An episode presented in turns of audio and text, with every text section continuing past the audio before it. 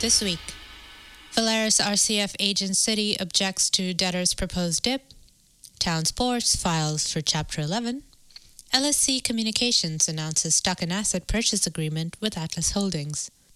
And as always, updates from Puerto Rico. Hello, and welcome to the Reorg Podcast, where we bring you the latest top developments in high yield, distressed debt, and bankruptcy. I'm Connor Skelding. And I'm Raksha Manjunath.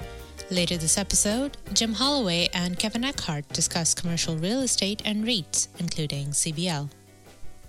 It's Sunday, September 20th. Valaris RCF agent Citibank filed an objection on Monday evening to the debtor's proposed $500 million term loan DIP facility, arguing that the debtors, quote, have no demonstrable financing need during 2020 and, quote, failed to use sound business judgment in selecting the term DIP provided by RSA parties over a less expensive revolving DIP facility offered by the RCF parties. Citi asserted that since the facility is, quote, inextricably intertwined with the restructuring transactions contemplated by the RSA, the DIP is an impermissible sub rosa plan. The term DIP, quote, should not be approved because it is not the best debtor in possession facility that the debtors have available in order to achieve their goals, the objection says. The objection discloses that, quote, after the petition date, Citi offered the debtors revised terms on the revolving DIP facility and an exit RCF.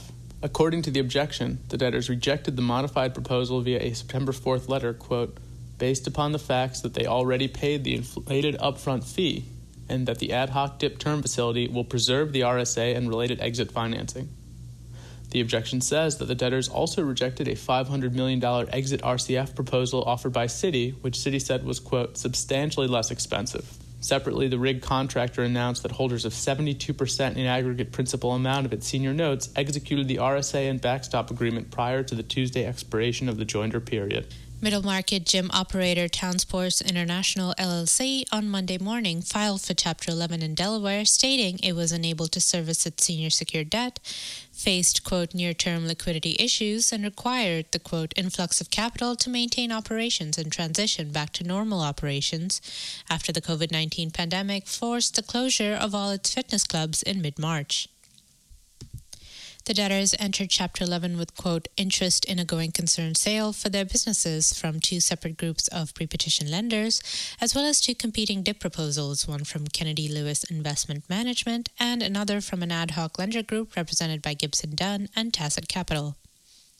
At a first day hearing on September 16th, Judge Christopher Sontchi granted all re- requested first day relief, which did not include DIP financing.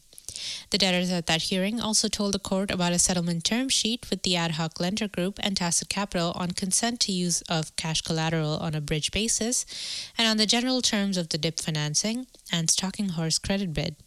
The debtors did not seek approval of the settlement term sheet at the first day hearing, adding that they are working on the DIP financing and bid procedures to be filed. General terms of the settlement previewed by the debtors include an upsized $20 million DIP from Tacit and limiting the ability of Tacit, which has agreed to be the stalking horse, to credit bid to $85 million. Counsel for Kennedy Lewis Investment Management, the second party that had provided a proposal, said that it believes that it will be supportive of the Tacit ad hoc group transaction and is primarily concerned with ensuring that the company continues as a going concern. With respect to a sale, Judge Sontchi said he is very troubled by the sale timeline for a company that has not previously been shopped and is very interested in what any official unsecured committee of creditors will say about the timeline. LSC Communications Inc. announced Tuesday morning that it has entered into a stock and asset purchase agreement with an affiliate of Atlas Holdings LLC, supported by certain secured creditors. Under the terms, Atlas and the creditors would acquire substantially all of the debtor's assets as a going concern through a combination of cash, a credit bid of obligations under LSC's secured term loan facility, and senior secured notes in an aggregate amount equal to roughly $63 million, and the assumption of certain liabilities, including pension obligations. The transaction is expected to close during the fourth quarter of 2020. The debtors say they determined the Atlas bid as the highest and best, designated Atlas as the stalking horse bidder, and canceled an auction approved in early June. At a Tuesday status conference, Brian Gluckstein of Sullivan and Cromwell, counsel to the debtors, stated, quote, with this deal now signed, the focus is on recoveries for general unsecured creditors and hopefully bringing the committee on board to have a global consensus on this transaction but the debtors understand that there is still work to be done in that regard. Gluckstein reassured the court that the debtors would continue working with the committee in an attempt to reach such consensus. In terms of timing, if the debtors are able to get the UCC on board with the Atlas sale by September 21st, the sale hearing would proceed on Tuesday, September 22nd. If an agreement with the UCC is not reached, then the September 22nd hearing would serve as a status conference. Frank Merola of Stroock, counsel to the UCC, stressed that although the UCC, quote, welcomes the opportunity for a going concern transaction, it is concerned that the transaction, quote, proposes to determine winners and losers through allocations of value, and at least initially appears to disproportionately treat the deficiency claims of the secured lenders versus the general unsecured creditors. Merola stressed that although the UCC is, quote, not interested in jeopardizing this transaction, the committee's fiduciary duties require that it ensure there is rateable and equal treatment of those claims. During Wednesday's omnibus hearing, Judge Laura Taylor Swain denied without prejudice the official committee of unsecured creditors' general obligation bond priority stay relief motion, ruling that the stay would remain in place until at least March 2021. Judge Swain said that the UCC's assertion that the settlement underlying the Commonwealth plan is, quote, long gone, is refuted by the PROMESA Oversight Board's assurances that negotiations on an amended deal are ongoing. That negotiations persist refutes the notion that no modified agreement can ever be reached, and the court declines to declare dead at this juncture a strategy that may still have vitality, Judge Swain said. On Tuesday, Governor Wanda Vazquez announced a special legislative session to consider more than two dozen bills, including measures to tighten control on government contracting, allow the Puerto Rico Treasury Department to make loans to cash strapped agencies, and spin off the Commonwealth's Public Broadcasting Corporation. The special session runs from September 16th to October 5th and includes 26 new and refiled bills, 28 judicial nominations, and 38 prosecutor nominations. Under one measure, Treasury could make loans to government entities that are facing liquidity problems amid the COVID 19 pandemic. On Wednesday, the Puerto Rico Fiscal Agency and Financial Advisory Authority released a draft preliminary offering statement and transaction roadshow materials regarding Commonwealth plans to issue just under $250 million in new bonds as part of efforts to refinance the $300 million outstanding Puerto Rico Housing Finance Authority debt. Goldman Sachs is the lead manager on the deal, and JP Morgan and Popular Securities are co managers. Pricing is slated for the week of September 28th, with closing set for the week of October 12th, according to the roadshow materials. The new bonds will have the same maturity dates as the prior bonds, which span from 2020 through 2027 and will, quote, significantly reduce annual debt service, the documents indicate. Other top stories last week were Garrett Motion bondholders organized with Ropes and Gray to prepare for discussions on strategic alternatives Trimark recapitalization executed on non pro rata basis with majority first lien term lenders, including Oaktree, says transaction authorized under credit facilities. Minority first lien term lenders evaluate options, including litigation. Vine Oil and Gas faces November maturities of $150 million super priority, $350 million first lien RBL facilities amid cash burn. Liquidity projected at 150 to $160 million at year end. Sponsor Blackstone takes $30 million dividend subsequent to quarter two. Next, here's Jim with the week ahead. Well, thank you, Raksha, and hello, everyone. Greetings from Houston, where it's a brutal 80 degrees. Welcome to the podcast and the working week to come. Make sure you see our weekly forward for a granular level of detail into everything consequence to those of us in this very interesting line of work. And so to begin. Monday, September 21st, omnibus hearings in Southland in Ascena. Tuesday, September 22nd, DS hearing in Chesapeake, omnibus hearing in PG&E. Under Blood Red Sky, one assumes a status hearing in Neiman and a trial in Travelport. Wednesday, September 23rd, second day hearing in TNT Crane. TNT happens to be my daughter's favorite ACDC song. She's 10, prefers Led Zeppelin to Taylor Swift. Very proud of her. Borden Dairy, there's an omnibus hearing. Omnibus hearing also in California Resources and a combined DS confirmation hearing in McClatchy. Thursday, September 23rd, oral arguments in Mallinckrodt versus HHS, omnibus hearing in Dean Foods, and Rite Aid reports earnings. And Friday, September 24th, another week for the books, omnibus hearing in Windstream, and a status conference in Extraction.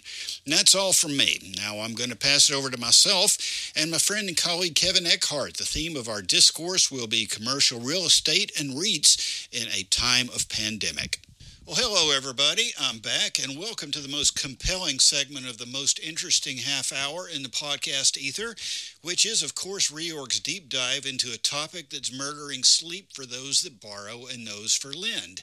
Now, as Calvin Coolidge once said, the business of America is business. If that's the case, then our patriotic duty is to consume, and it follows from this that the temple of American civil religion are the shopping malls that bloom across major highway exchanges and thoroughfares in this fair land of freedom.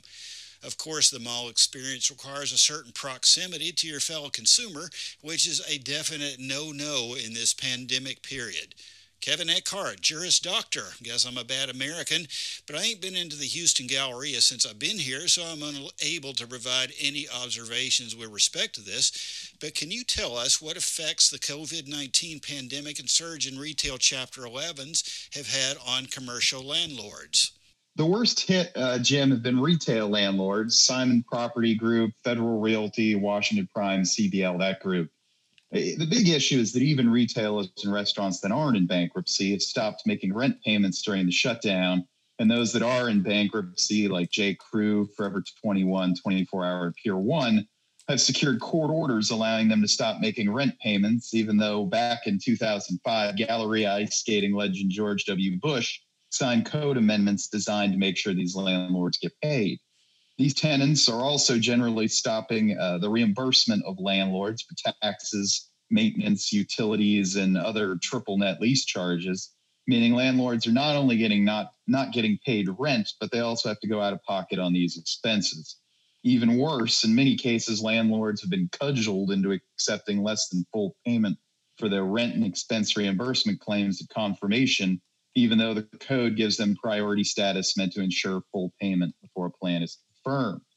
Over the past six months, we've seen Landlords Counsel, quick shout out to Ivan Gold at Allen Matkins, the tireless landlords advocate, aggressively arguing against these rent and expense holidays in bankruptcy court. The landlords have pointed out, rightly, that they are on the same priority level under the code as professionals, and it doesn't make sense that they get stiffed while debtors' counsel and bankers get paid every month but the bankruptcy judges in Houston and Richmond handling most of these cases just ain't hearing it.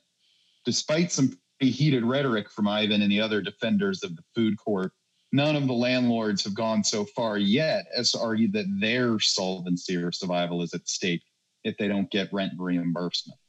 Well, Kevin, now I do know that one of these landlords, CBL, whose website promises that they continue to evolve with the demands of today's consumer, has warned of a potential bankruptcy filing.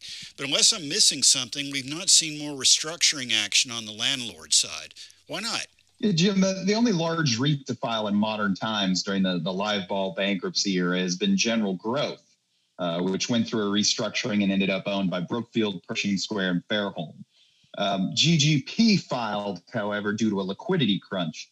It was able to refinance property level debt, which, which I'll explain a little more in a second, but not short term secured corporate debt due to the collapse in the credit markets in 2008.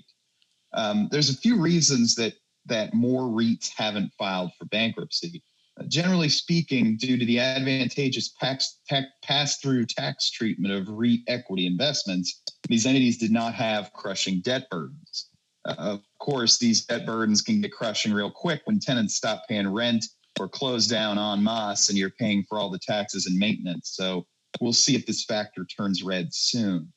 Under the Internal Revenue Code, another issue is that REITs must pay dividends in order to retain their favorable pass through tax treatment. And that might not be possible in Chapter 11, where equity holders generally get paid last. And don't get any kind of payments during the case. It'll be interesting when one of these uh, REITs files and asks for the okay to send payments to shareholders. Even your man, Judge Jones in Houston, might have to stop and think about that. Also, REITs tend to have complicated organizational structures with special purpose entities owning individual properties and having their own secured and unsecured creditors. This makes a consensual restructuring uh, more difficult to secure since you've got holdco and uh, property lenders with different collateral and different priorities, not to mention property lenders on good malls. Uh, think tourists taking selfies in front of the Louis Vuitton store, and those whose collateral is an empty strip center in Plano with the Metroplex's worst Tom Thumb. Finally, you've got a value problem with the collateral here.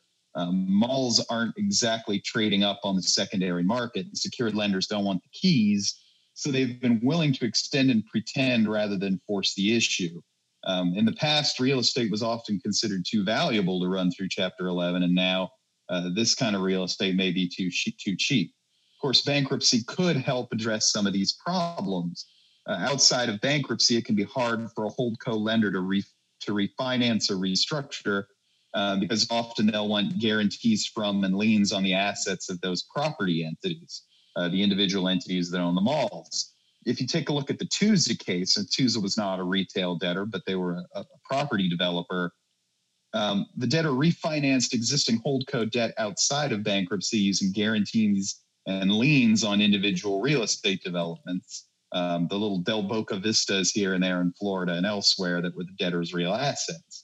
After the company filed, a judge in Fort Lauderdale avoided the refinancing as a fraudulent transfer, concluding that the individual developments did not receive value from the refi. All the guarantees, liens, and payments had to be reversed, um, and the lenders who were refinanced out ended up with a judgment against them for hundreds of millions of dollars had the debtors and lenders done that refinancing through a dip or exit financing in a chapter 11 they would have been home free uh, in general growth that was one of the original prop- propositions for dip financing but because of competition they ended up getting dip financing that did not require guarantees or liens on the SPEs but the ability to, to perhaps get those liens and guarantees um, could be a real factor in encouraging REITs to file for bankruptcy due to these operational issues. Well, thank you, Kevin. And now, can you walk us through some of the other issues that could crop up in a retail or commercial REIT Chapter 11? Yeah, Jim, uh, putting aside these sort of financing and structural issues, um, we all know bankruptcy can have a number of impacts on leases. And when you drill down, the landlord's main asset here and the, the debtor's main asset is the leases with tenants. In bankruptcy, a debtor can reject, assume, or assume and assign these leases. It seems unlikely landlord debtors would want to reject individual leases with paying tenants, but they might want to reject whole malls or properties so they can be sold as plain old commercial property or repurposed. But the code protects these tenants from ejection based on rejection. If the debtor rejects the leases, the tenant can stay until the end of the lease. Uh, you could see the same kind of rent control dilemma here in New York City that where the property is more valuable than the building or use, but the tenants won't leave. And the debtors may have to pay them to get out or use the usual New York City tactics and shut off the hot water and electricity. To assume an, or assume and assign leases to a purchaser, the debtors would have to provide tenants with adequate assurance of future performance that they or a buyer will continue to honor tenant mix obligations clean the pennies out of the fountain and the food court and make scheduled improvements. Uh, tenant mix is becoming a difficult issue for landlords because as retailers file and seek to avoid tenant mix restrictions and bankruptcy, the landlord loses control, something that's uh, dramatically illustrated in the Transform Holdco Mall of America dispute, where Transform is trying to rent a space that the mall would rather give away to an anchor. Uh, the adequate assurance requirement gives even more power to the tenants in a lopsided bankruptcy system that is really stacked against landlords right now. So, back to CBL. How exactly are they evolving in this environment? Well, CBL is interesting. It's really uh, the first to file because it has a relatively high leverage ratio and it, it tends to have malls and centers that are considered less desirable, not the, the luxury malls in the town center kind of places that people are, are going to right now. Um, what's also interesting about CBL is even though this they really are confronting a difficult operational situation, unlike General Growth, um, like General Growth, they're trying to go through a purely financial holdco restructuring. So on August 19th, CBL announced it has entered into an RSA with holders 57% of about 1.4 billion in unsecured notes that contemplates a Chapter 11 filing by October 1st. Under the RSA, note holders would receive 90% of reorganized equity and 500 million and 10% secured notes. Preferred and common interest common interest holders and secured creditors would receive something, uh, but it's not yet clear what. The RSA basically leaves the the blanks for how they're going to be treated. Property level secured lenders at those special purpose entities would keep getting paid, and the malls themselves would stay out of the case. Uh, this means the debtors will avoid those lease issues we were discussing while still getting the benefit of court approval for the restructuring and avoiding the TOUSA fraudulent transfer scenario if they wanted to do this out of court. Um, of course, it doesn't really address the operational issues that the debtor's facing uh, with tenants leaving and malls that may not be uh, viable anymore. If REITs need to file, this is the path they're going to try to follow, but I don't know if it's going to be possible for all of them to go through purely financial restructurings without addressing some of these operational issues. Well, alrighty then, Kevin. Most illuminating. I sure learned a lot, and I'm sure our listeners did. Thank you very much for your time. I know our listeners appreciate it as well. And with that, I will pass it back to New York City, Mr. Connor. Thanks, and thanks again for listening to this Reorg Weekly Review.